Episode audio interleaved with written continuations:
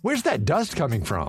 Still finding debris after vacuuming? Eufy X ten Pro Omni Robot Vacuum has eight thousand P A of powerful suction to remove debris deep in carpets. And it's totally hands-free. Want to know more? Go to eufy dot com. That's E U F Y dot com and discover X ten Pro Omni, the best-in-class all-in-one robot vacuum for only seven hundred ninety-nine dollars. Hey, I'm Ryan Reynolds. At Mint Mobile, we like to do the opposite of what Big Wireless does. They charge you a lot, we charge you a little. So naturally, when they announced they'd be raising their prices due to inflation, we decided to deflate our prices due to not hating you. That's right. We're cutting the price of Mint Unlimited from thirty dollars a month to just fifteen dollars a month. Give it a try at mintmobile.com slash switch. forty-five dollars up front for three months plus taxes and fees. Promo rate for new customers for limited time. Unlimited more than forty gigabytes per month slows. Full terms at mint mobile dot com.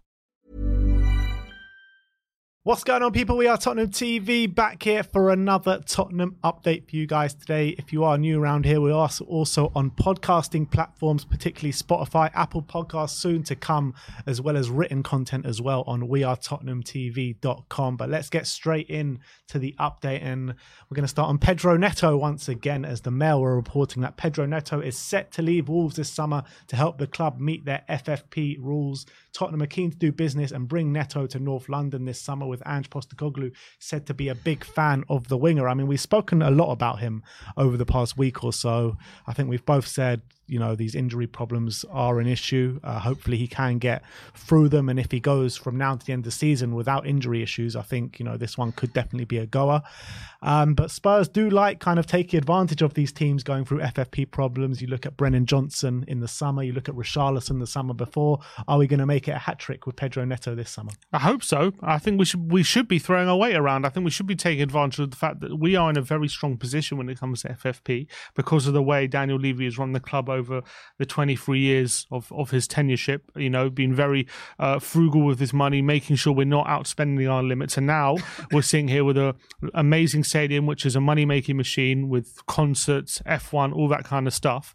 So with a number of teams now in the Premier League struggling to comply with F F P and in real big risk of um, breaching the F F P rules, like Everton and Nottingham Forest, um, they now are in a position that if they do want to spend any money in the summer, they have to sell um, you know, a big player to kind of fund that. So I think Spurs should definitely be taking advantage of that, and especially when it comes to a player like Pedro Neto, who I feel is a perfect kind of player for Tottenham. I think he's young. He's an amazing winger. He can play on the left or the right equally as good. I think he's an outstanding talent. I think he's shown this season that even with his injuries, he's getting better and better, which is a very rare thing, I feel. Usually when you've had such big injuries like a player like he has, it takes you a while to kind of get back to your best form, and then you can start, uh, you know, improving. But it's a weird thing. This season, he's like just come back like better than ever. Like he's be- better than he's ever been. And that, I think, maybe shows um, shows me how a player like him is going to react to when he get, when he does get injured, and what an amazing talent he is. And I don't know how much it will take to get him out. I just remember in the past few years, they've sold Neves for about forty-five million. They sold Nuno for about forty-five million. I, I think in if they didn't have the F F P problems, you know, you're talking about uh, a winger in this market that's close to, you know, considering he's twenty-three, you know, you're probably talking about close to eighty million. Um, but with the F F P issues, they might have to take a bit less than that. So I, I do wonder how much. Yeah, I reckon sixty does a job. Maybe uh, fifty plus add-ons. Wow, look, we we've got players that, you know, that maybe not surplus to requirement, but we've got players that will definitely do well at Wolves, and probably that, that players that Wolves would be interested in. I know he hasn't been here for too long, but I was saying to you off air before, why don't we try and make them a deal of Manor Solomon plus some cash? You know, he's a player that we got for free, and if we bring in Neto, he falls further down the pecking order at Tottenham. So why not try like a Manor Solomon plus plus fifty million or something like that? I think that's yeah. a that's a fair deal. Maybe a Skip. Maybe something. I don't think Hojbjerg will want to go there, so I don't think he's on the table. I don't think Emerson will probably want to go there either. But maybe someone like a Skip, yeah, maybe like someone like a Solomon. If we if we tell Solomon, I don't know if there's a future here for you. I mean, that would be harsh considering he's only played a handful of games and he's been injured. And you know, would be signing him on a three-year, four-year deal. So I don't think will Solomon want to give up on his Spurs dream so quickly. I don't know, but if we kind of tell him, I don't know if it's right that you that that you uh, stay in the squad. Maybe he'll be convinced, but I feel bad for Manuel because he did have a bright start. I don't think he was like unbelievable, but he had a bright start to his Spurs career. Then he picked up an injury, so he came here like as his big move to a you know big North London club um, with a you know big Jewish following, which you know he would he, he was really excited about. So I don't know after a year where he maybe feels like he hasn't shown he what he can do. Would he just want to you know cut his losses and leave? I yeah, don't know. I get that, but. Is Manor Solomon ever going to be of the kind of potential and the quality that someone like Pedro Neto is? I don't think so. I don't think anyone thinks so. And as much as I like Manor, as much as I like what he brings to the team, and I would like him to stick around as a squad player, I think he's a really good option to have off the bench. If we can use him as as like a make weight to bring in someone like a Neto or even someone else, um, I think it would be a great option to have, seeing as we did bring him in on a free transfer. But I think Oliver I'm not, Skip, I'm, not ta- someone... I'm, not, I'm not talking about from Spurs' point of view. I'm talking about from his point of view. Mm. Like, no, will I get he, that. You know, he's a human. Will he want to leave? He has to agree yeah. to it at the end of the day. Yeah, of course. But if if he can see that we're bringing in players in his position as well, mm. what's he going to think about that? Yeah, I agree. Maybe maybe he'll feel like he's uh, being left out in the cold. So I think Manor Solomon, I, I personally, I'd want him to stay. But I do think like if we can get someone of Neto's quality in and use him as a make weight, I, I do think it's probably the best option for all parties. And also, there are other options, not just Manor Solomon. Like you say, Oliver Skipp. And Oliver Skipp's probably got um, bigger kind of transfer fee to his name or bigger, um, you know, you probably think he's probably worth twenty-five, thirty million in the current market. I would say about twenty million, unfortunately. English tax as well. English tax. Brian Hill, can we throw him in? See what we can do. But what? Why we don't? I don't think we need to throw anyone in because I think we have the money, especially if we get Champions League football. Like, there's no reason to be hamstrung by the price.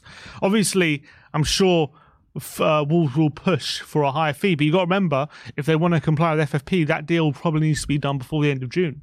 So they might be forced to kind of accept a slightly lower fee than they want to, just to kind of get that money in. So it counts as the, the, the current financial year. Yeah, I'm not saying it from our perspective, how we ne- if we need to throw in a player, but it could be attractive for Wolves' position because they're going to need to bring in a replacement mm. if he leaves. Yeah, that's a good point. So I'm looking at it and saying they'll probably prefer to deal with us if we can offer them someone in return than maybe someone else, another team. Yeah, one hundred percent. But I would love him through the door. I think if we, if we can get that done in the summer, that would be, especially if he can, you know, stay injury free or um, play a significant amount of games. I think we've got an unbelievable winger um, in our on our on in our hands if we can get it done. That's the main thing, isn't it? Like, I don't think anyone has any doubts about the quality of the player. It's just the injuries are the only sticking point here in terms of whether uh, we make the move or not. But Um, like I said in the last video, if he can prove his fitness from now until the end of the window, get twenty-five games or something above that, but uh, behind his belt in, in his legs between now and the end of the season, well, well then from the start of the season games, yeah. to the end of the season, then I think that's a good amount of games. Mm. Let's talk about Conor Gallagher once again. And Sammy Mockbell says that Tottenham have a solid interest in Conor Gallagher and are open to negotiating a deal this summer. Should be available. It's understood that Gallagher would prefer to remain in the south of England if he were to make a move, leaving the door open to a possible move to Spurs despite the midfielder's Chelsea's roots. Yeah, we spoke about this yesterday. Again, it just depends on what the contract situation is. If he's p- putting his foot down on the contract, I heard, although I did read yesterday that Chelsea don't want to pay. The sticking point is Chelsea don't want to pay more than one hundred fifty grand a week, and he feels um, sorry to him because um, for any kind of new new contracts, they feel like that's the limit for for um, a player signing a contract. Even though you got Enzo, Caicedo, all these other players probably are more than that. Um, they don't want to go above one hundred fifty grand a week, and Conor Gallagher wants parity with the best paid players because he feels like you know he's been he's been filling in as captain, he's been playing pretty much every game, he's been one of their most important players this season. So why shouldn't he have parity over uh, some other players just because he's not a brand new fifty, sixty, seventy million pound signing? But their top earner is Raheem Sterling on three hundred twenty-five thousand. I'm not sure if he wants that, but he wants more than one hundred fifty. You know, he wants, I don't know what Enzo's on, but I think he like, you know, wants parity with some of their top earners in his position. I, I think d- Enzo's on about one seventy or something like that. So I think uh, from what I read, he wants like two hundred, something like that. So are we going to offer him that? I don't no, know. No chance. I, I mean, I, I wouldn't be surprised if we offer him, you know, between one hundred, one fifty. I don't see us going above one fifty for him. I don't even think we go to one fifty for him, to be honest. I think we go to like max one twenty-five, one twenty, something like that. And I think that's what he's worth, to be honest. At this current rate, I think so. Uh, I, do, I do think he's a good player, but if he thinks he's going to not sign a deal at Chelsea and get a higher wage at Tottenham, I'd be very surprised if that is the case. Mm. Considering what, yeah. our top earner is Son with two hundred grand a week, two fifty. Yeah, Son. I don't. Son's not even on that. Just he's yet, on two hundred. He? He's on two hundred because he is signed he a deal. two hundred? He signed a deal in uh twenty twenty one. I thought that was a deal to make him up to to one fifty, one sixty, one seventy around that. I think it's two hundred. Isn't I'll it? I'll check it in a sec. But yeah, carry on with what you're saying. So I, I for for me, as much as I do, I think there is a chance we can do a deal with Chelsea. I don't. If Conor Gallagher thinks he's going to be getting a higher wage here than he would have got at Chelsea, I, I think he's dreaming a bit. one ninety. one ninety. On. Yeah. So okay. It's in the middle. um, yeah, look, I, I think when you're looking at the wages Spurs are offering at the moment, you're looking at Kulusevski's on one ten, Christian Romero's on one sixty-five, James Maddison's on one seventy, Heung-min Son's on one ninety. So he's not going to be in the leadership team, so why should he be on pay parity with those kind of three players? So he should be in the ballpark below that, which is around one twenty-five, one thirty, around that kind of ballpark. How, how much is Hojbjerg on? one hundred. So he exactly. So he's not going to be getting a lot more than that, basically. You got to remember as well, like we got some big, big wages off our books. Perisic, Lloris, who got um, uh, Hojbjerg's looking to leave in the summer. So there is going to be more kind of budget allocated to wages. I do, I agree with that. But imagine if he comes in and let's say we do give him one fifty. Bentancur's going to want one fifty. Bissouma, I don't know what they're on. He's going to want one fifty. Um, obviously, Maddison's already on one seventy, but Sarr, I mean, he'll probably want a new deal all of a sudden, even though he just signed one. Um, I think he's what, on like forty-five now. Um, so uh, it does cause a few problems if, he, if we give him that kind of wage. And does he deserve a high wage from Bentancur and Bissouma? I don't know. Probably not. Richarlison is on ninety. Pedro Porro's on eighty-five. You know what I mean? Like so, he should be on that level. Yeah. So I like if he thinks he's if he thinks he's going to come here and get more than one fifty, which nah, apparently no Chelsea chance. Are offering. I don't think he goes anywhere and gets those wages. No one's going to pay him those wages. So he probably ends up signing. Yeah. But the problem is for him is he see he's at Chelsea where they're paying players more than that, and he wants he wants to be on parity with that because he feels like he's that important to the squad. But so I think in the end of the day, he probably will end up signing a deal. But uh, if if there is, there is a deal to be done with Chelsea if he doesn't sign, but whether we can pay Gallagher what he wants is another question. And I think he's worth more to Chelsea than he is to us, being a Chelsea boy, a Cobham boy, coming through the ranks there, you know, a lifelong supporter as well. I do feel like he's worth those wages more to Chelsea than he mm. would be to us. Yeah. Um, this is an interesting one. Let's talk about Frankie de Jong uh, up next. Gerard Romero, obviously a Barcelona journalist, says that Barcelona have received an offer from Tottenham Hotspur for Frankie de Jong, operation around sixty million euros, including variables, and a four-year contract for the Dutchman. The player would have the same salary as at Barcelona if he meets certain objectives, which is around six hundred grand a week. Yeah, it can't, it can't be. We're not, we're not paying anyone six hundred grand a week. We could be going for Mbappe. We wouldn't offer him six hundred grand a week. So... I mean, but then again, it does say if we meet certain objectives. I don't know what it means. If he if scores a hat, Champions League, if he scores a hat trick every week, then you if he then scores you, a hat trick in the Champions League final. You know, every, he gets it. He scores a hat trick in the Champions League final every week. That's yeah. what he needs. To do. That's what he needs to do to meet his objectives. Um, I do find it very, very difficult to believe that a player on his salary is going to be coming to join Tottenham. That he would be technically that's over triple currently our highest earner um, if he was to come. So.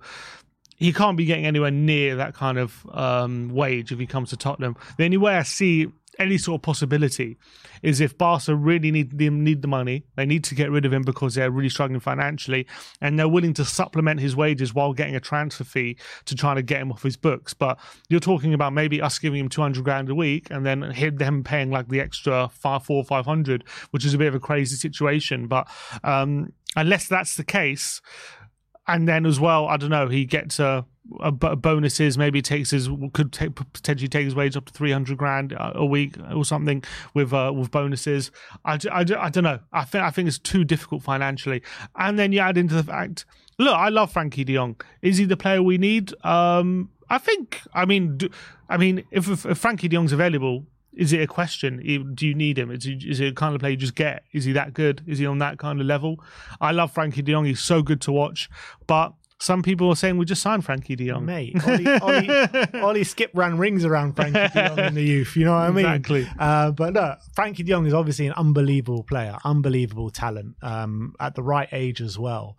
But with the finance involved, I, I just make it impossible, an impossible deal to do. And I feel like if he is to come in here and let's say this this report is true, and if he meets certain objectives that he gets the same wage from Tottenham uh, that, that he's getting at Barcelona, which I, I, I find that completely hard to believe. But let's say that is true. But you got to remember, you, you know, Son's on one ninety, but that is not including bonuses. He's probably on a lot more when you factor yeah, in bonuses. Fine, but let's say that this is true for a second, this report, and let's say like if he meets certain objectives, he gets that six hundred grand a week from Spurs. Mm. Does that not like upset the apple cart a little bit of, of the Spurs squad, where we've got a hierarchy and Frankie de Jong suddenly is going to trump all of that and be the top earner by miles at the club? But I think that's what it, I think that this what it means. It means his his base wage probably maybe will be higher, but it won't be it won't be like that much higher. And if he if he meets it with bonuses, I don't know how he meets his bonuses, but if he gets it with the bonuses, then he meets meets his actual wage that he's got. Like as I'm saying, Son is on one ninety, but if you, if I think he's, uh, I think people used to say with Harry Kane, yeah, that his bonuses used to take his wage up to a lot higher than his base wage. Mm-hmm. You know, he was on two hundred grand a week, but his, I think he used to end up on nearly four hundred because of bonuses. So depends uh, in terms of the apple cart what his base wage is compared to his bonuses. That will be what, what upsets the apple cart. So maybe if he gets a base wage of near what. Hey, I'm Ryan Reynolds. At Mint Mobile, we like to do the opposite of what Big Wireless does. They charge you a lot, we charge you a little. So naturally, when they announced they'd be raising their prices due to inflation, we decided to deflate our prices due to not hating you. That's right. We're cutting the price of Mint Unlimited from thirty dollars a month to just fifteen dollars a month. Give it a try at mintmobile.com slash switch. forty-five dollars up front for three months plus taxes and fees. Promo rate for new customers for limited time. Unlimited more than forty gigabytes per month slows. Full terms at mint mobile dot com. On, but then with bonuses he can get to his closest. I don't know. It still seems very difficult even on that front, because how are you going to get four hundred grand a week in bonuses? I mean, that sounds crazy. And what, like Frankie de Jong, he's not a player that that scores loads of goals. I mean, he'll get a few pass completion. You bonus. Know what I mean? Like, does he get like a pound for every pass he makes? Every time he's press resistant, he gets a bonus. You know what I mean? Every time he dribbles past a player, he gets a bonus. We just signed Lucas Bergvall as well, who's the next exactly. Frankie de Jong, so we may as well just nurture him. He's better than Frankie de Jong. he's he's a better version. Uh, look, look. In terms of sixty million, if that price is true, I mean, it's not a terrible price for him. It's a great price for him. To sign someone of that quality for that much, it's just the wages are the sticking point here. Um, in terms but, of... Go on. But what I would say is, if they're desperate to sell, right, de Jong's not getting that wage anywhere. I think it's crazy that he's on anywhere near that wage. I know he's a good player, but he, sh- he shouldn't be on that wage. Barca are nuts giving him that, that kind of wage. And if they need to sell him, then something has to give, because... He, no one's paying seven hundred grand a week. No one, Man City wouldn't pay that much to him.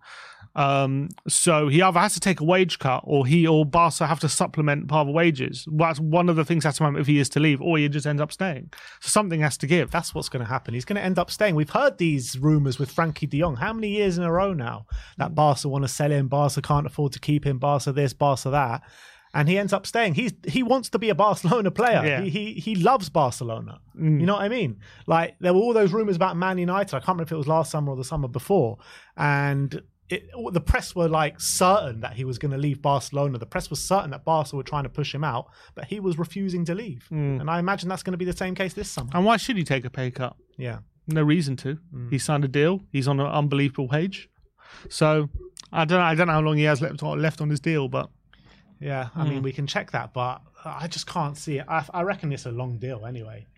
I reckon it's a really long deal. Like Frankie de Jong's contract, how long's he been there for? It expires in twenty twenty-six. Okay, that's another two years. Yeah, it's not not a long at all, to be honest. So I reckon he digs his heels in at Barca for another couple of years and then probably leaves on a Bosman. If he were to somehow make it work and sign him, where does he fit in? In the number six and the number eight? I think he can play a hybrid of both. I think uh, Ange wants his midfield to be fluid, and I think he fits the bill. Mm. I don't know if he's defensively good enough to be a six. But in the Premier League. Yeah, in La Liga, probably. Maybe, yeah. Unless he's a six, like, I don't know, Jorginho is a six, that kind of thing. But obviously, him as, as an eight would be, here, imagine Bissouma or Bentancur, de Jong, Maddison, with Sarr filling in. Oh, it's just uh, stuff of dreams. What would you feel like the, the, midfield, the midfielder that we desperately need is? Because we're looking at, in the, if, if you believe the rumours in the press, we're looking for an eight or a six, or someone that can play a hybrid of both. Do you feel like we need one of those specialist sixes in? Uh, or do you feel like it's right to get one of these players in, like a hybrid of the both? Um, it's very difficult to say. As Ange said in his press conference, they're not sixes or eights; they're just midfielders yeah. who have without attributes. And I think that's a good way of looking at it, in the in especially in the modern game. Do we need a specialist six?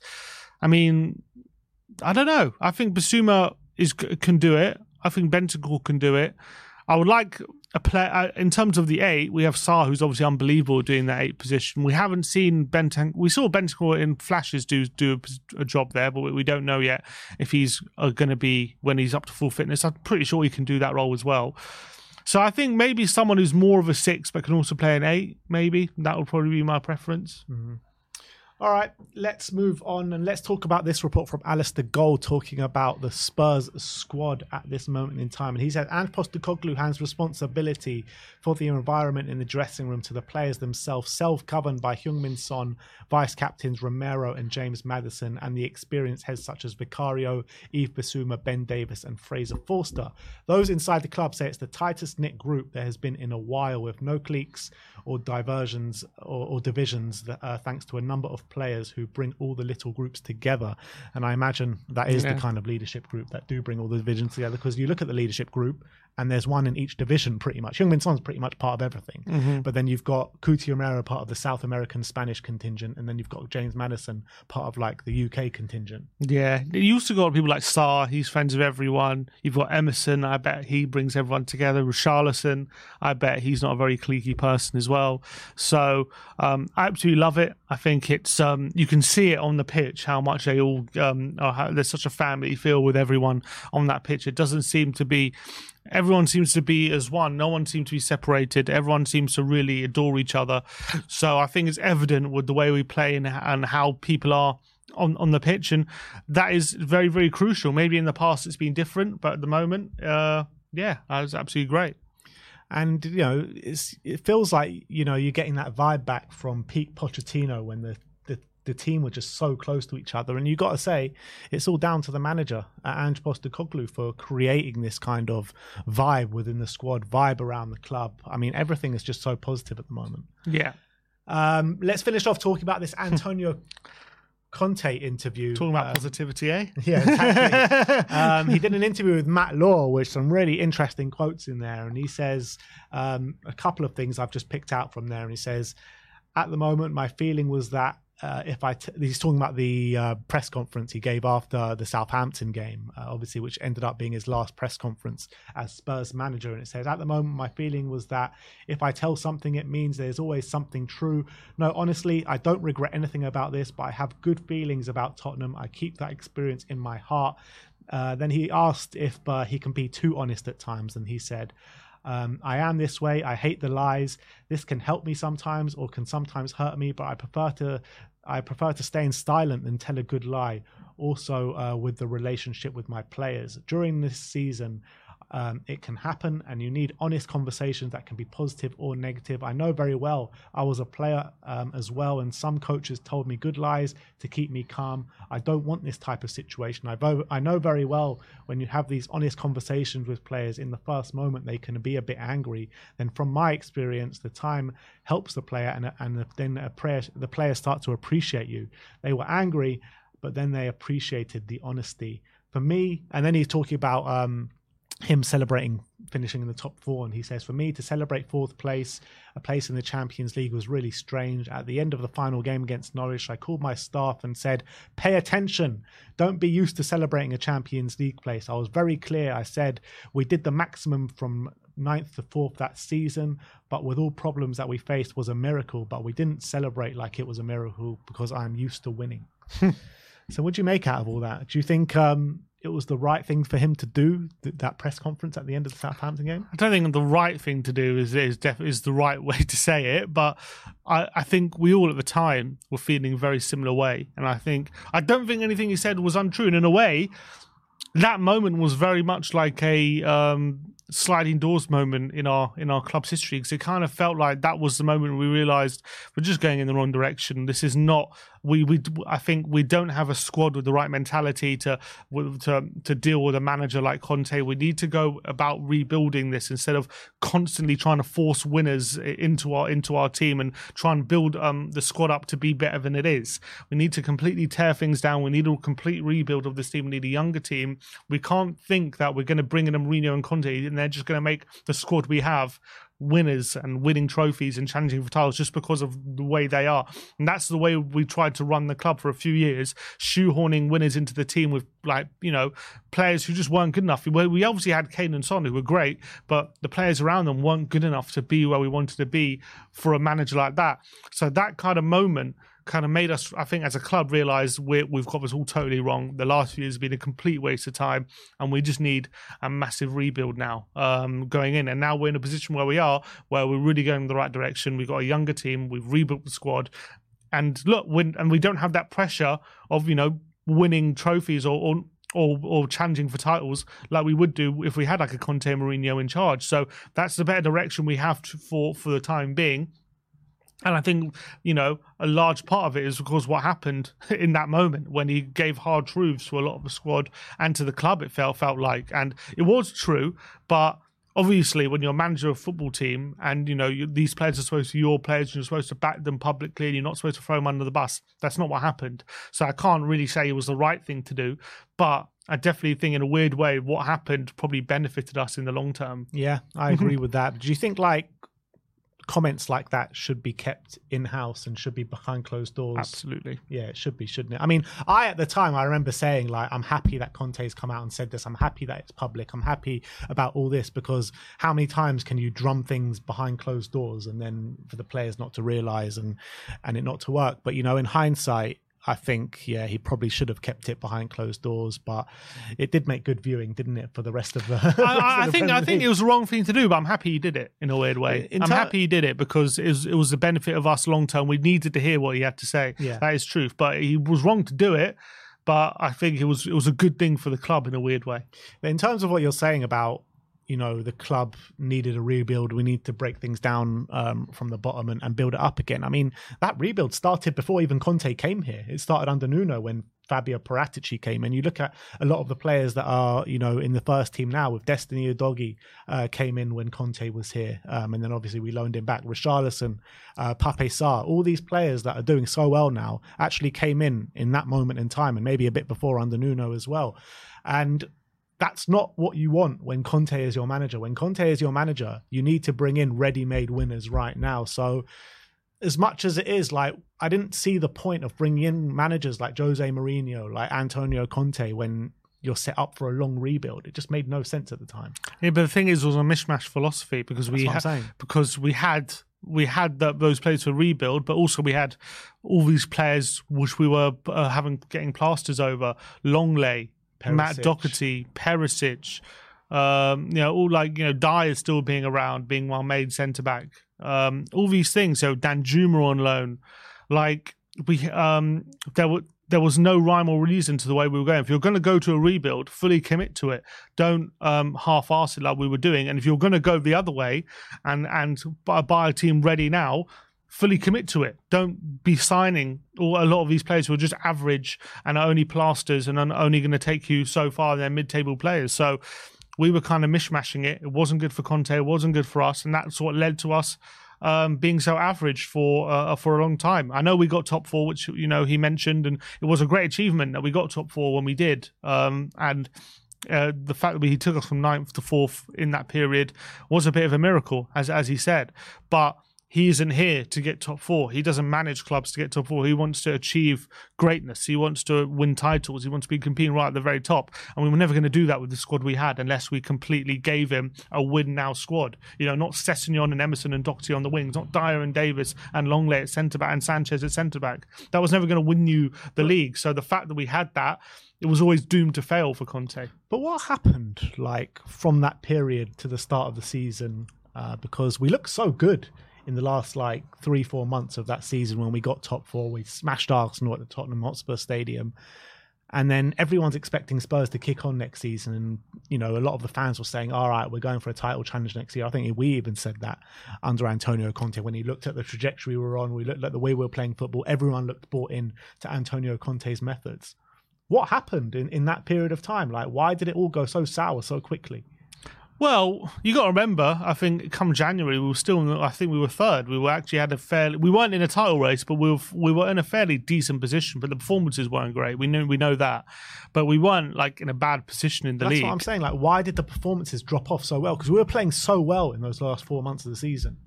It's hard to say. I think that uh, maybe, obviously Conte went through a lot, not just uh, with with the squad and his lack of maybe belief that this squad was able to compete, but obviously personally, yeah. He lost two friends. He had that surgery, which he alluded mm. to, which he said Daniel Levy, you know, really helped um, helped him recover, and he wanted to come back quickly from it. Um, he went through a lot personally, and then on top of that, you know, let's be honest, as much like. As much as he performed a miracle, you're performing, perform, you're asking him to perform another miracle by getting us from, uh, you know, into the top four to a title challenge with the squad we had. It wasn't, it wasn't sustainable. Maybe he just got us to overperform for a time, which was great, and then a lot of those players reverted to back to type, back to type mm-hmm. with the with their actual performance. And when that happened, that must have been very frustrating for Conte because he's trying to squeeze every last bit of uh, talent out of them, and it just only took him so far. And that was the reality. Yeah, it's interesting the the differences between Conte and Mourinho, isn't it? Because like Mourinho was like uh, Tottenham is the only club he doesn't feel something with, and then Conte's saying, you know, I keep this experience to my heart, and he has good feelings about Tottenham, which is interesting. Um, but what we're saying that Antonio Conte was the best thing that happened to Daniel Levy to for him to change course of action or change paths of the football club. In a, in a weird way, maybe. I don't know about the best thing, but I think definitely what happened Uh, is now part of the reason why we are where we are at the moment, yeah. on the trajectory we're on. Exactly. So the best thing that could have happened to Daniel Levy in that moment in time, he needed some home truths mm-hmm. uh, telling to him, and I think Conte was the perfect man to give it to him, to yeah. be honest, because he's Conte was probably the only man to actually like just stand up and just not care what anyone thinks and just go right at it. There were rumours that uh, Mourinho did it on his way out of Spurs, but I don't think it was the same as doing it in the press as Conte did it. Mm, I think we all needed to hear, to hear it. Mm. But uh, that is your Tottenham update for today. Let me know in the comment section below your thoughts regarding all the news stories we brought to you today. Like, subscribe and comment, and as always, come, come on, on you Spurs. Spurs.